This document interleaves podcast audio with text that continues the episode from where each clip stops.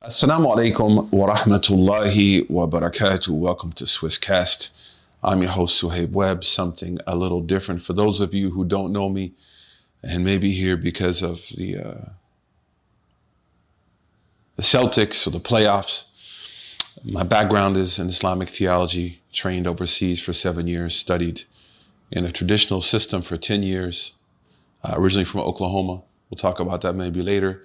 But most importantly, right now, I am an unapologetic Celtics fan. What I wanted to do in this podcast is I was watching the Celtics completely dismantle the Nets and then move on to the formidable wall known as the Milwaukee Bucks with Giannis, who is just the greatest basketball player on the face of the earth, man. Incredible talent. Is my my the, my theologian DNA kept kicking on, and I, I tried to mute it. And I have some friends of mine who say, you know, I'm I'm I'm the biggest nerd they know. Wherever we go, I'm I'm thinking through a theist lens as a theologian. But then I decided, you know what? Let me put some of these thoughts down because I found them for my own self beneficial and um, somewhat transformative. So, the next few podcasts, I'm just going to run through some of the things I'm seeing, maybe share with you a deeper analysis of what's going on in the basketball court as well. That may help you appreciate the game more. I love basketball. I grew up, my father gave me a basketball when I was four years old, man. Um, have a lot of love for it. But I just wanted to, to to share with you some things I think that also will help us be better people, man, better husbands, better spouses, better uh, wives, better parents, better children, you know, better students, better athletes, better devotees to God Almighty. So let's let's start this, and this may not be chronological. Uh, I have some reflections on the first series that I'm still putting together, but I noticed something in the second game of the Celtics Bucks. And I, I looked at the defense more than the offense as a Celtics fan. I wasn't worried about our offense if we do one thing that I'll share in the in the future, which is is run at the pressure, not one run from it. But I wanted to see how we reacted defensively. And in the first game, the Celtics did what is kind of intuitive, right? They double teamed Giannis, they left the wings open, and they got pummeled. They got pummeled. The second game, we see the genius of Coach Udoka. Coach of the Year candidate, you know, has to be at the top of the list. And that is that they did, which is counterintuitive. And that's very important for faithful people. That people who have succeeded in life tend to have been brave enough to do what is counterintuitive. That if you want something you haven't achieved, you have to do something that you've never done before. And when it's counterintuitive, that can be difficult, man.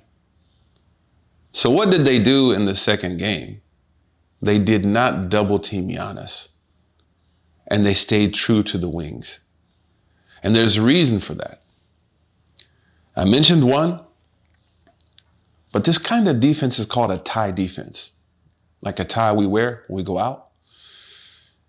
No matter how nice the tie is, no matter how color coordinated it may be, if there's one thing off with the tie, people become uncomfortable.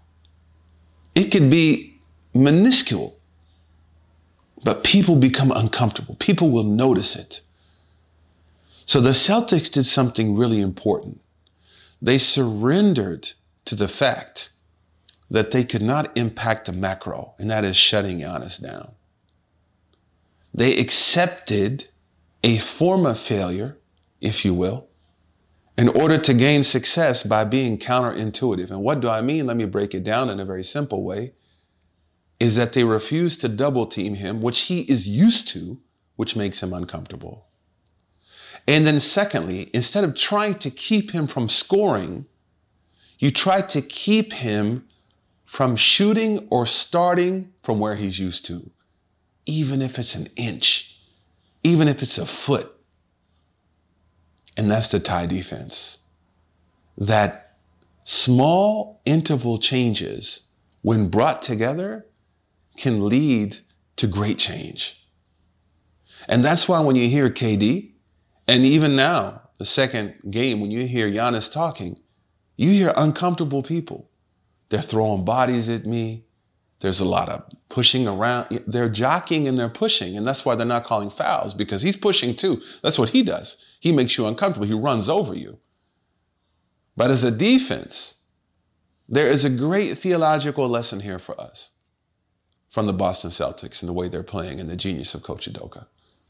And that is that instead of trying to go for macro changes in our lives, trying to get that home run ball, trying to be that, get that knockout punch, let's make small, small interval changes and allow the drops to become an ocean.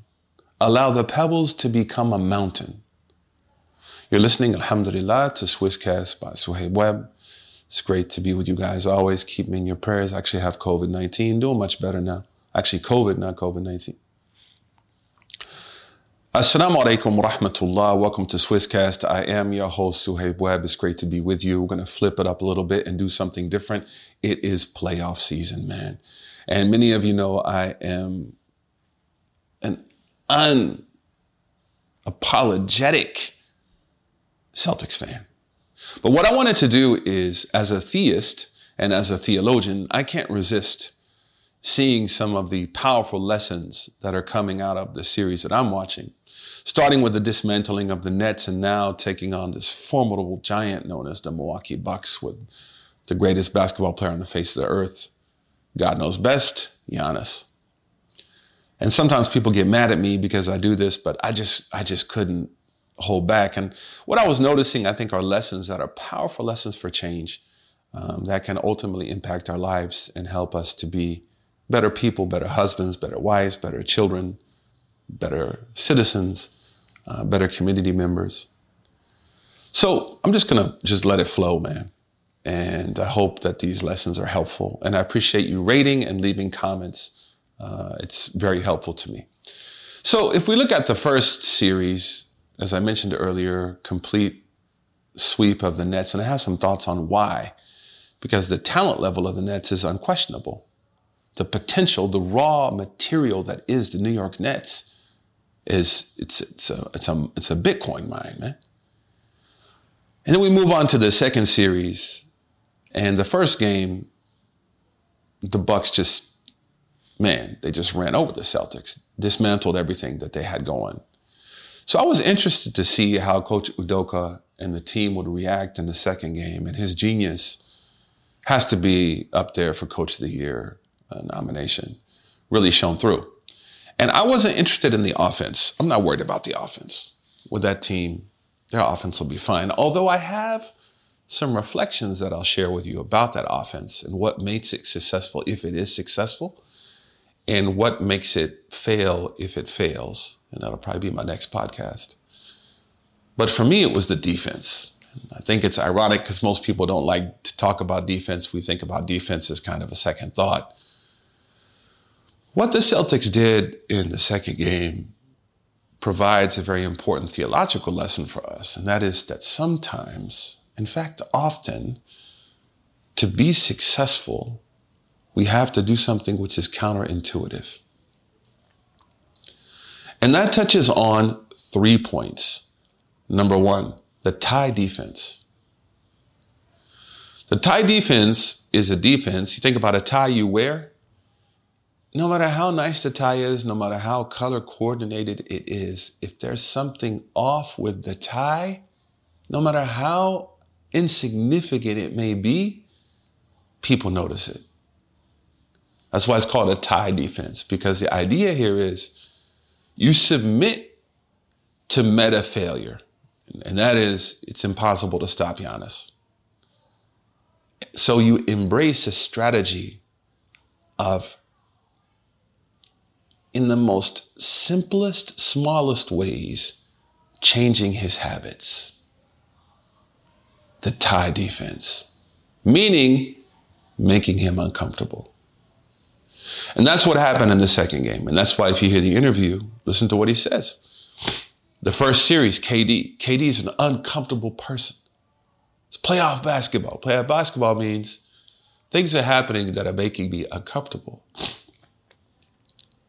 So oftentimes, instead of trying to look for meta solutions to our problems, maybe we need to embrace that we can't change the meta, but we can focus on impacting the meta by making small interval changes, small incremental changes. Mountains are made of rocks. Oceans are made of drops. And, and that's counterintuitive because people want to be the hero. A lot of times, narcissism puts us in a place where we want to be able to handle everything. We want to be like Thor. Whereas what we should think about is let me embrace my own vulnerabilities, my own weaknesses. And actually, in Islam, this is commendable. Uh, introspection instead of projection. And then make a strategy that allows me to impact what I'm trying to achieve. So, for example, people can pray. It's hard to pray five times a day. Start to pray once, right? Start to pray twice. Make that a habit. Build on it. When I memorize the Quran, ask my teacher, how do you memorize the Quran? He's like, if you can memorize a letter, you can memorize another letter. If you can memorize a word, you can memorize another word. If you can memorize a verse, you can memorize another verse. If you can memorize a page, then you can memorize another page.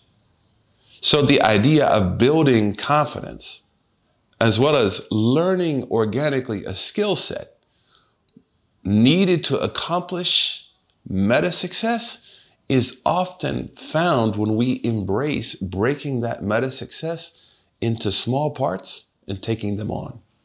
And here it's about listen, I'm not going to stop you, but I'm going to make you uncomfortable. So if you look at the shot selection of Giannis in the second game versus the first game, you can see a lot of red outside of his comfort zone, even though it's really close to his comfort zone.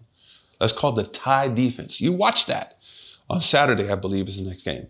Watch how the Celtics go against what is counterintuitive.